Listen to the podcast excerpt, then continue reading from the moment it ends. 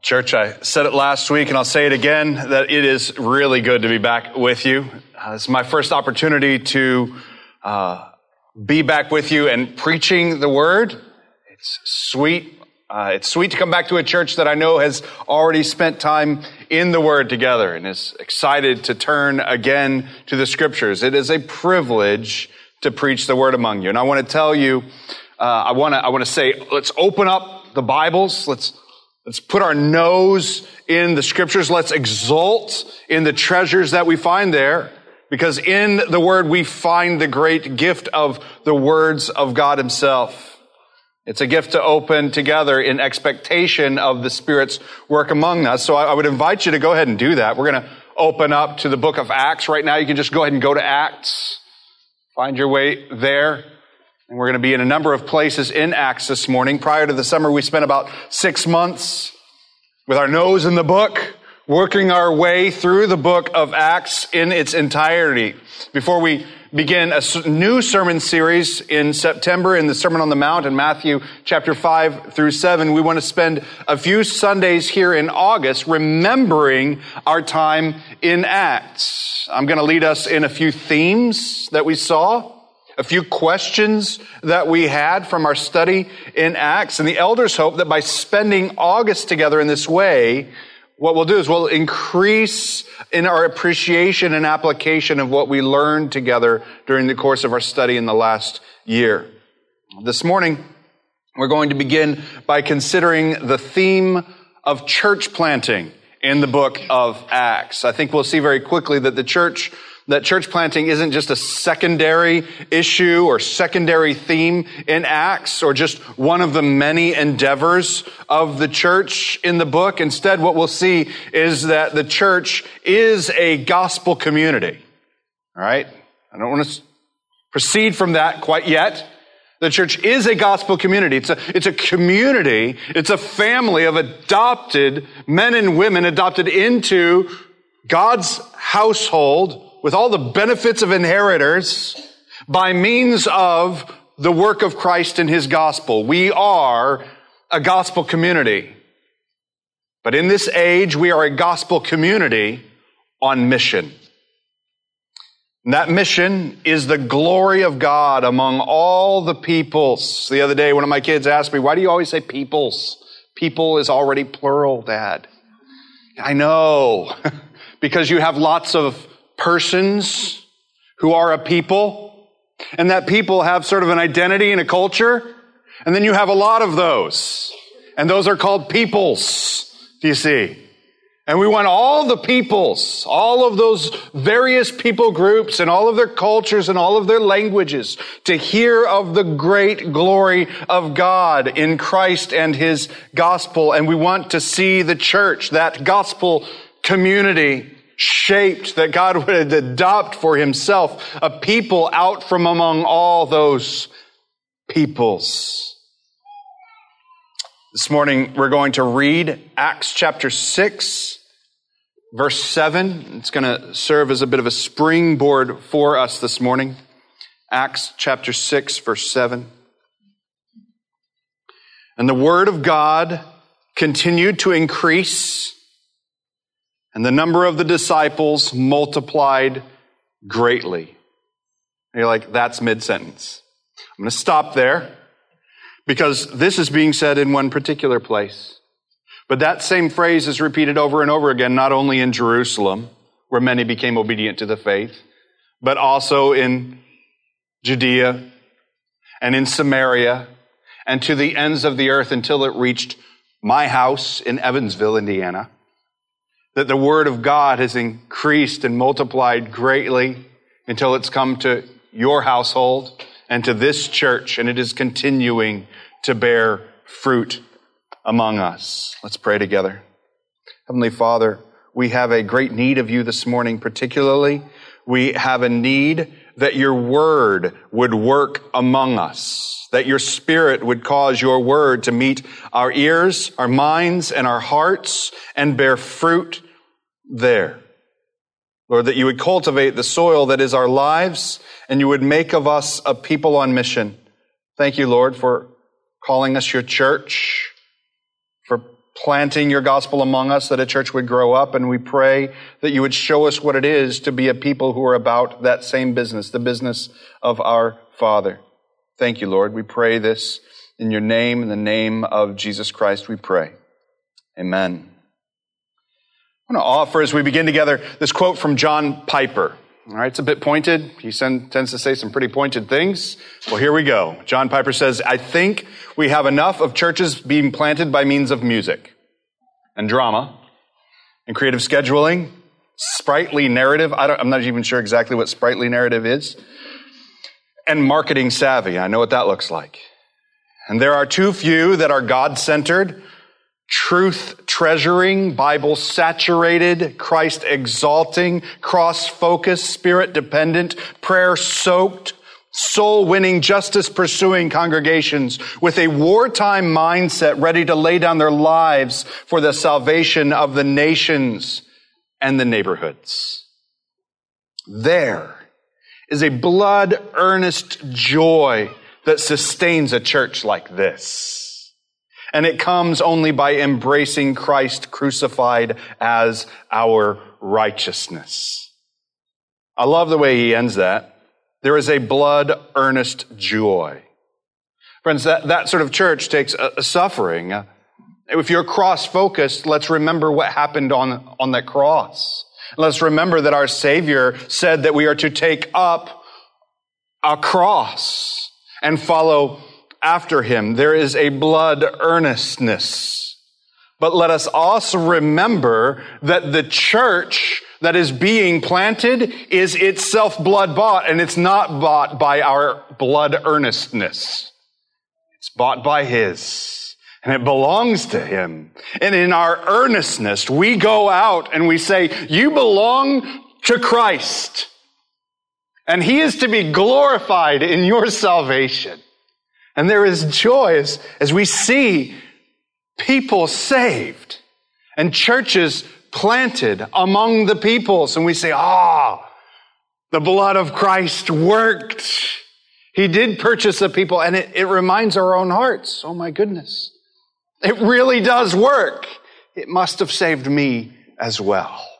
As we see the redemption of the lost, we remember that we too are redeemed.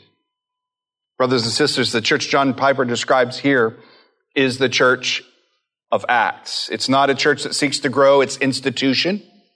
It's not a church that seeks to reach and expand the reach of its brand. It's a church that's seen the risen Christ. It's a church that's been transformed by the cross. It's a church that worships Christ and so shares the news of his great works. It's a church that trusts Christ and so walks in his ways. And it's a church that, that's so leveraged for the glory of God because we've seen it. We've seen the glory of God. We've seen the testimony of his works and his words. And so leveraged for that glory that the light of Christ shines through that church into the nations and the neighborhoods. Brothers and sisters, that's what church planting is. Church planting is nothing less than the worship of God. And as we worship Him, and as His reputation increases in our midst, as we hear of the greatness of His works and the exploration of the teachings, His doctrine, what is true about His gospel, that word overflows as we stand as lights in our neighborhoods and nations. What I want to do this morning is we sort of fashion the way that we'll look at Acts. I want to look at church planting in Acts by looking at the first few chapters and looking at a few verses there and seeing how church planting takes place in this book. We need to move quickly. And so, would you follow with me to the beginning of Acts? Acts chapter 1. Acts chapter 1 begins with Jesus. We shouldn't be surprised. Acts chapter 1 in the first book, O Theophilus, I have dealt with all that Jesus began to do and teach. Acts is the second book written by Luke. The first is the Gospel of Luke. It joins the other Gospels in telling the story of the person and work of Jesus Christ. And so Luke is reminding the reader of Jesus. It begins with Jesus and his Gospel. After Luke writes the Gospel of Luke, he opens the book of Acts, much as much of which is about the establishment and expansion of the church, he opens Acts with the risen Christ again addressing his disciples. Church planting begins with Christ. Essentially, college students will begin to recognize this word increasingly. It is prerequisite. You can't move on without it. Foundational to the story that Luke tells is a reality of Christ and his gospel. We cannot, listen, this is essential. We cannot understand the church or its mission if we do not first understand Christ and his gospel. This is the point I think that has been misplaced in much of recent church planting efforts. We, we, we get those things in the wrong order. Uh, churches begin, I was in one church plant meeting years ago and the, they kept repeating over and over, not a great deal about Jesus, but they kept saying, we're going to be the church that loves. We're going to love well. The churches that we came from, they didn't love well. We're going to love well. I'm like, there is one who has loved well, and it will not be you. The love that is well is Christ. Church planting must begin with Christ, and from Him we get a glimpse of what that love looks like. We try to walk in it, and then we quickly have to run back to that love to repent that we didn't. All the conversation tends to revolve around mission, around saving the lost, or the quickest, most efficient way to grow the church. And we do want to see the lost saved, and we do want to see the church grow, right? But the scriptures, they don't begin here. The scriptures begin with Jesus. It's from Jesus that we understand the nature of the church that He established. It's from Jesus that we understand the nature of the mission that He has given to the church. We don't get to be creative on this one. We discover it and then we walk in it. The chant of some is it's all about the mission. The church exists for mission. But Luke seems to suggest that it's all about the Christ and that the church exists for Christ. The church is, the church is established by Christ and the church is established for the glory of Christ and he's given his eternal bride a mission in this world. That even mission itself is about the Christ and not about the church. Secondly, we see in the book of Acts that Jesus has established the core of the church. At the beginning of Acts, we see a, a core growing up that would become the first church plant. Acts chapter 1 verse 2 says, until the day he was taken up after he had given commands through the Holy Spirit to the apostles whom he had chosen. In the Gospel of Luke, Jesus has done the work of preparing a small band of apostles and, and other disciples.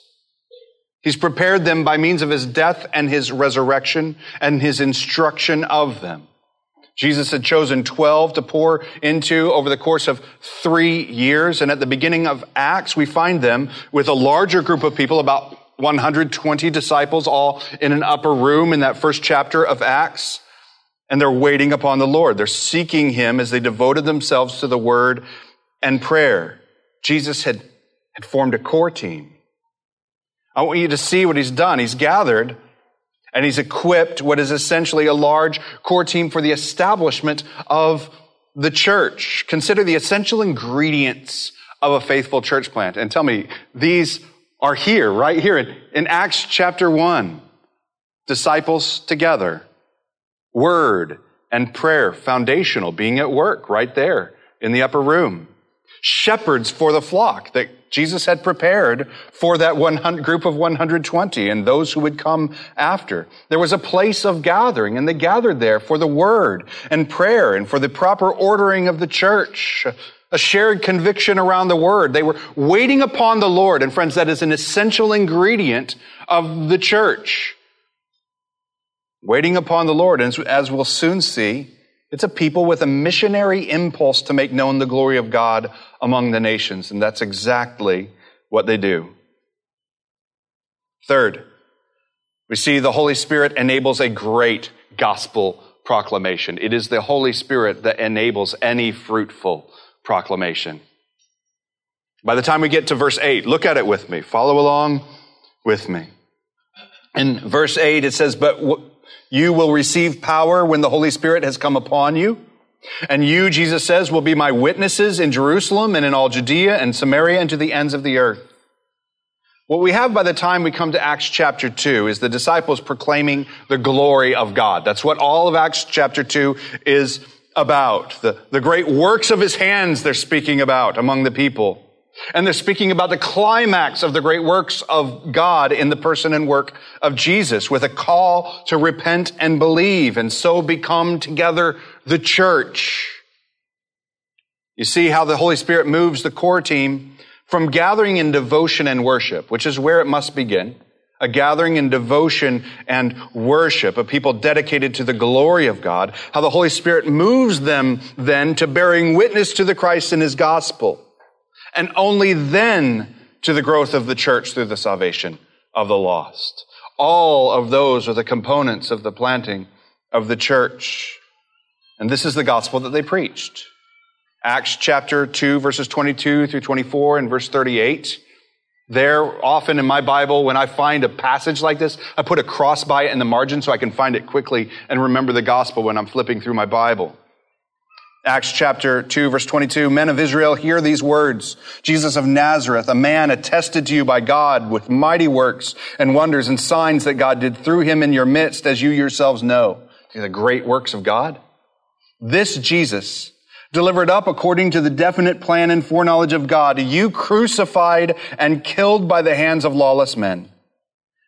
God raised him up loosing the pangs of death because it was not possible for him to be held by it. And Peter said to them in verse 38, repent and be baptized every one of you in the name of Jesus Christ for the forgiveness of your sins and you will receive the gift of the Holy Spirit. Do you hear the movement, the great works of God climaxing in the cross and resurrection of Jesus Christ with a call to repentance and belief? This is church planting. A church devoted to the word and prayer is sent by the Spirit to proclaim the great works of God, literally in Acts chapter 2, among the nations. Fourth, the Father, Son, and Holy Spirit have mightily established the church in worship, discipleship, and mission. Acts chapter 2, verse 42. Follow along with it there. They devoted themselves to the apostles' teaching and the fellowship to the breaking of bread and the prayers, and day by day attending the temple together and breaking bread in their homes, they received their food with glad and generous hearts, praising God and having favor with all the people.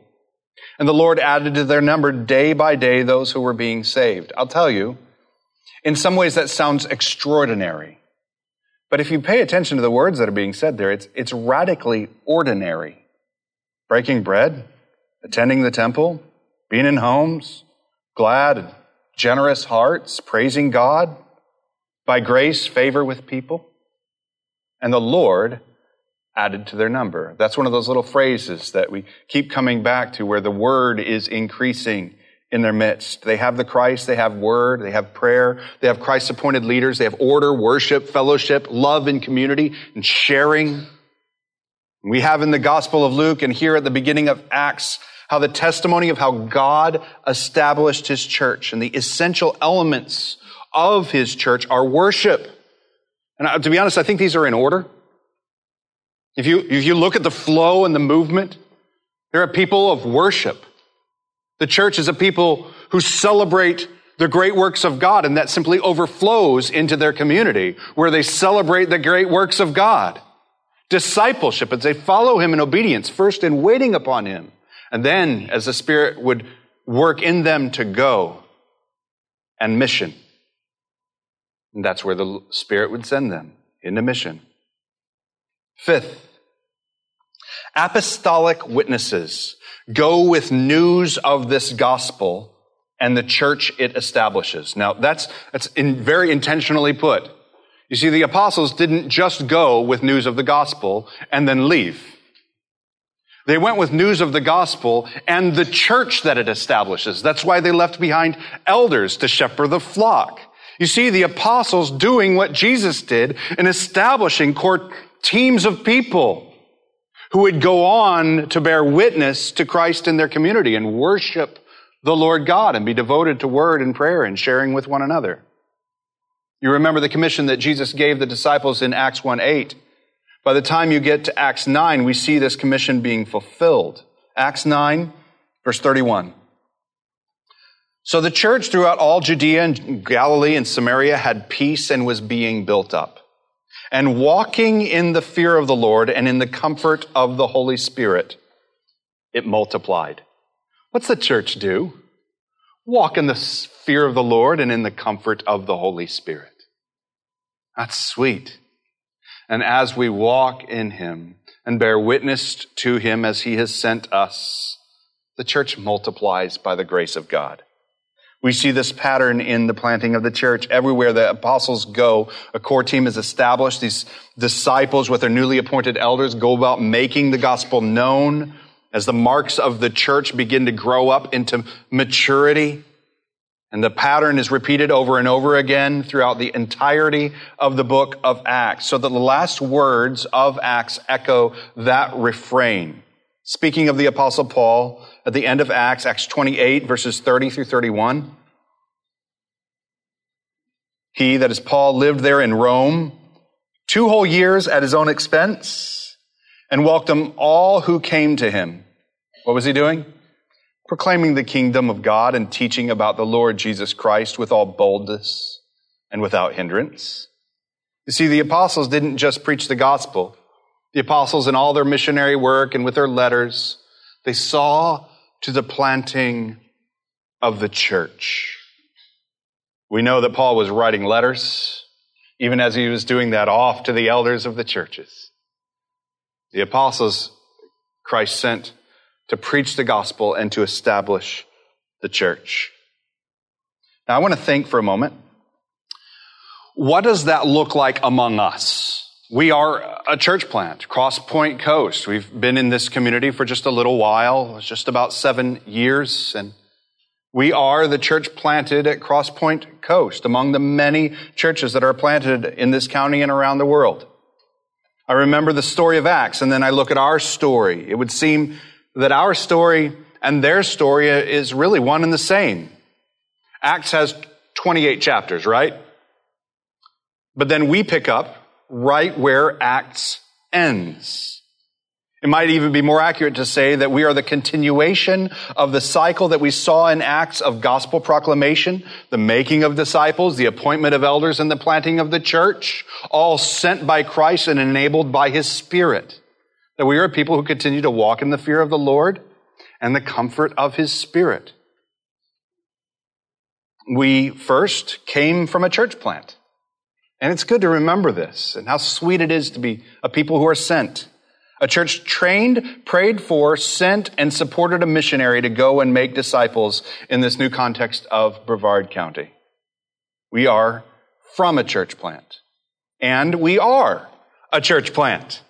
From the beginning, our identity and strategy is that of a core of disciples worshiping God and making known His gospel.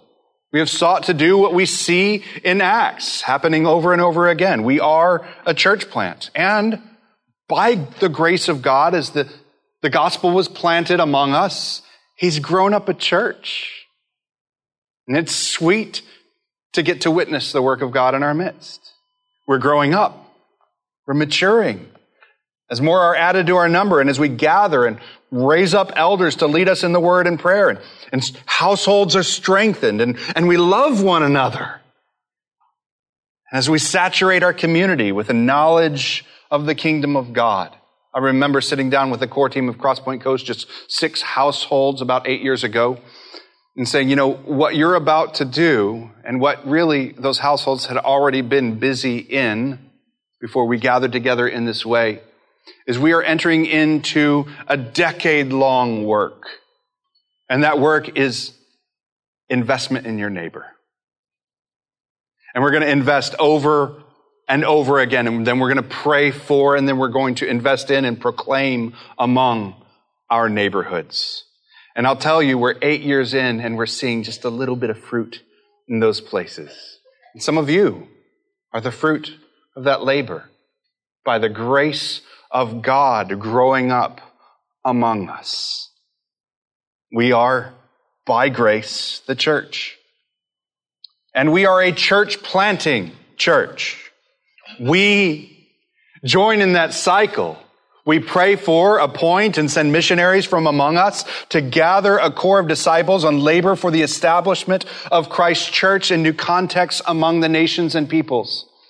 A, friend just recently, my wife was telling me about a friend who was sharing about how Crosspoint Coast is doing these days. And they said, well, we're growing and we're shrinking. well, what's that mean? We're growing, but we just keep on sending out our best. And they keep on going out and, and being faithful laborers where God would send them and planting churches and being missionaries. Because that's what we are. We're a church planting church if we're the church at all. Fifth, we're a member of a diverse global family. We, like Paul at the end of his letters, have churches and pastors and partners in the gospel that we love, just to name a few. Bill Dumphy and Grace Point Church in Williamsburg. Miguel Medina, we got to meet with him in Crosspoint Espanol in Orlando over the summer. Matt Helmenthaler in Bayfront Village Church in Palm Bay. John Menton and Grace Bible Church in East London, South Africa. Pastor Gure and Light of Grace in Ulaanbaatar, Mongolia. We are partners together in a diverse global family. A family that we didn't make, not a family of our own choosing, but a family adopted. There it is. Adopted into the family of God. God our Father, Christ our brother. And so we seek to greet one another, love one another, visit one another, gather funds for one another, work together in the labor of the church and church planting. It sounds like the letters Right? It sounds like the letters of the scriptures greeting one another, trying to gather funds together, encouraging one another, going to, to meet one another, being called and said, we need encouragement, please come. Some of these churches I just mentioned are specifically part of a network of churches called Acts 29. Hopefully you're connecting the dots. Some of you have gone to read Acts 29 to see our proof text for that network's name. Now hopefully you're seeing some of where we get it. Acts 29 as a church planting network is a diverse global family of church planting churches. I want to share with you very briefly the first and last of five distinctives of the Acts 29 church planting network. The first one is this. We're passionate about gospel centrality. We believe the gospel is the good news of what God has graciously, graciously accomplished for sinners.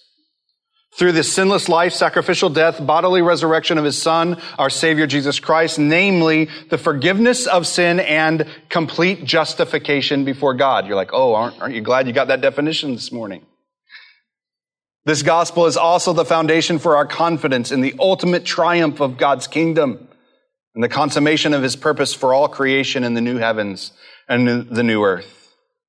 Because the church is established on the foundation of Christ and his gospel, it is essential that we have a clear understanding of the gospel and that it remains at the center of our focus and our proclamation and our worship and our praise and our conversation and our household readings and our prayer. The gospel is at the center. The, the last of the five distinctives is this. We embrace a missionary understanding of the local church and its role as the primary means by which God chooses to establish his kingdom on earth.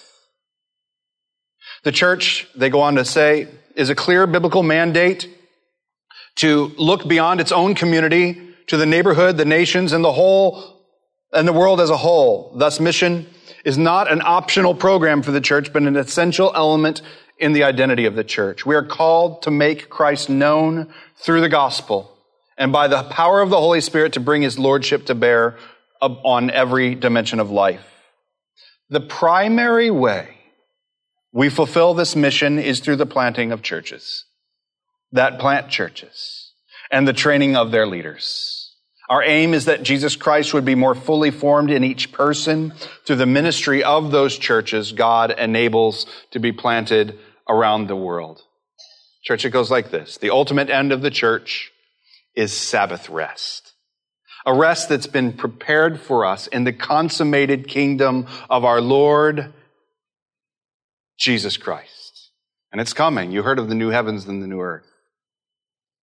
as we hope in that promise, as we're comforted by the Spirit's reminder that we belong in that kingdom, we labor in this world to proclaim the good news of the King and the kingdom. And the church is planted. So this morning, I thought it's a, it's a great morning to celebrate a few things with us uh, uh, uh in, in our midst.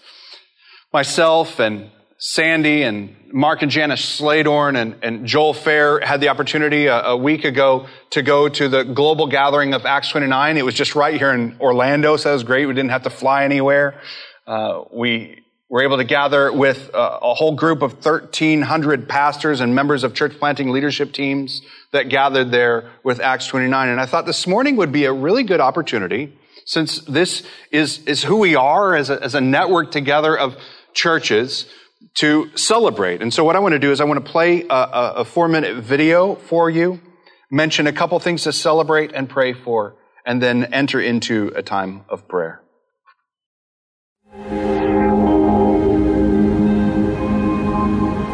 We are Acts 29, and so we want to see churches planted. We want to see them planted in all kinds of places for all people in all situations and circumstances. We want to serve those who plant. We want to resource those who plant. We want to help the seed become established. But what if we got to water it, nurture it, and watched with bated breath as the Lord provides the growth? What if the darkness was invaded and gospel bridgeheads established which penetrated deep into enemy terrain? What if we sank wells? What if we raised children, fed families, gave hope, showed joy, displayed love, and watched as light was dispersed as far as the eye of faith could see? What if all of this happened as churches were being planted among the whoever, wherever, and whenever? What if we got to see the unthinkable, not only thought, but done? What if we saw the unbelievable not merely believed, but performed? What if the earth blossomed and bloomed with gospel fruit as Eden was reestablished wherever Christ's name was proclaimed?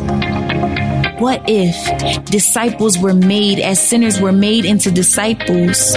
What if we got to see singles placed in families and the homeless find a place of refuge?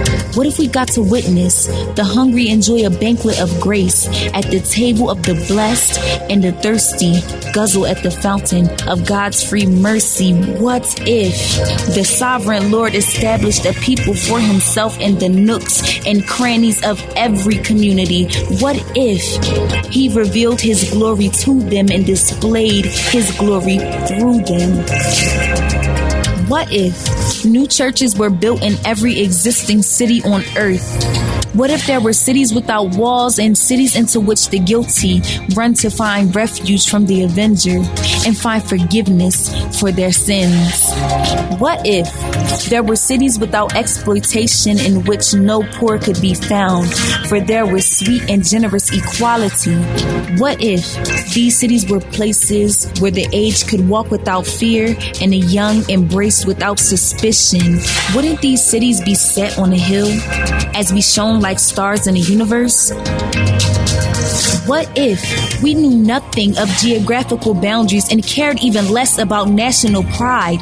What if we heeded afresh the directives of our King and went to the nations? What if we laid our lives on a line and placed all of our resources at His disposal? What if we took our time, our money, our homes, our affections, and invested them into the kingdom of God? Wouldn't there be such an eternal return on that investment? That it will fuel our joy for a million years? Wouldn't it be sweet to savor those what ifs, becoming a delectable what is to the glory of God? The truth is, we are seeing churches planted planted in all kinds of places among all kinds of people in all circumstances and situations. We're serving those who plant and we're resourcing them too. We are X29. This is our opportunity. This is our God gifted moment. This is our privilege. And this is our joy.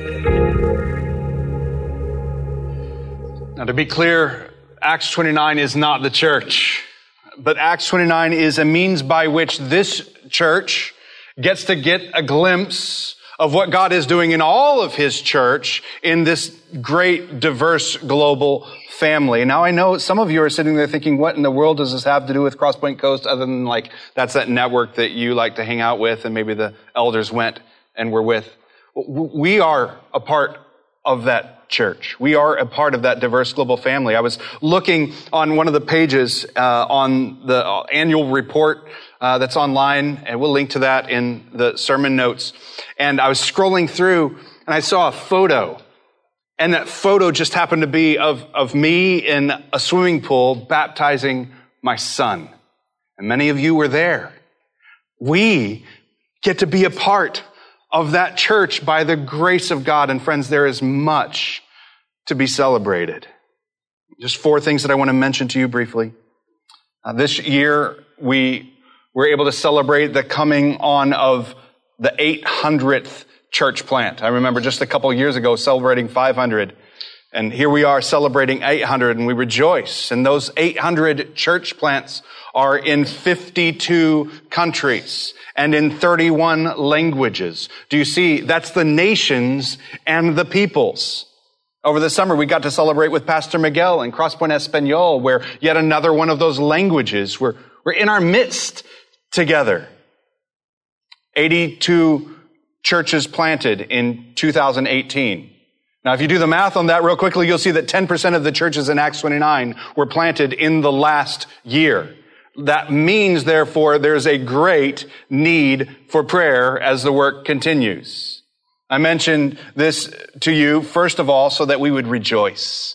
The, the word is continuing to increase and bear fruit. And that should encourage us not only, yeah, that's really great. I'm glad that's happening out there.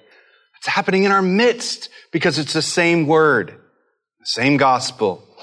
Secondly, we're going to begin to regularly update you on the work of church planting that's taking place around the world in Acts 29. We want to begin to better engage with you, the congregation, in how to pray for our brothers and sisters around the world who we're partnering with in the same work of planting the gospel in their communities that we're about in our county. I have two prayer requests for you. I'm going to put them up on the screen. Please make note of these. First of all, Aaron Prophet at Aletheia Church in Tampa. He's a close friend of the Crosspoint churches. They planted five churches in the past 10 years and they've met in a YMCA for seven years, and recently we're told that they're going to have to find another location by the end of the year. Friends, it's really hard to find another location for a church, especially in this, the season and moment that we are in in our culture.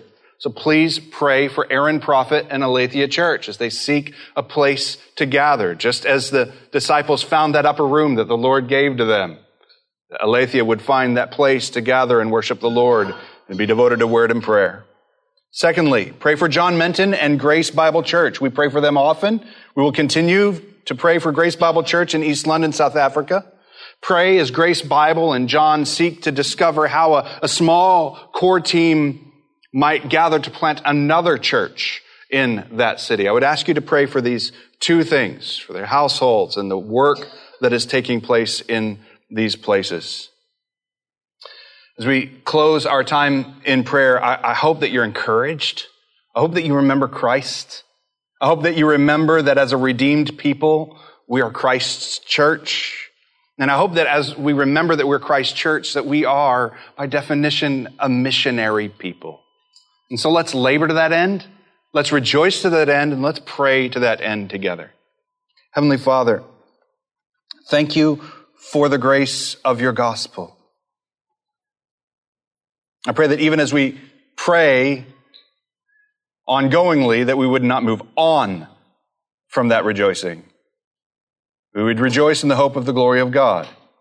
And Lord, we pray that as we rejoice in you, your gospel would bear fruit in our neighborhood, in our household, in our workplace, in our schools, many of the students who are going off to college are, are going to places where international students come, and so they will be in the midst of the nations. We thank you for that. Join Joel in praying for boldness. We pray that we be encouraged, that your word is continuing to increase and multiply in our midst. Lord, even we pray in our own hearts. We need you. I pray specifically this morning for the person who is here this morning and they're, they're encouraged, they're glad, they, they know this is true, and they, they do hope that your church is planted, but right now they need the word to penetrate their own heart for their transformation, that they would be encouraged and equipped, or perhaps even repent and believe. We pray for salvation and sanctification and confidence in adoption. Thank you, Lord. We trust you for these things, for it's only from you that they would come. So we trust you in the name of Jesus Christ, we pray. Amen.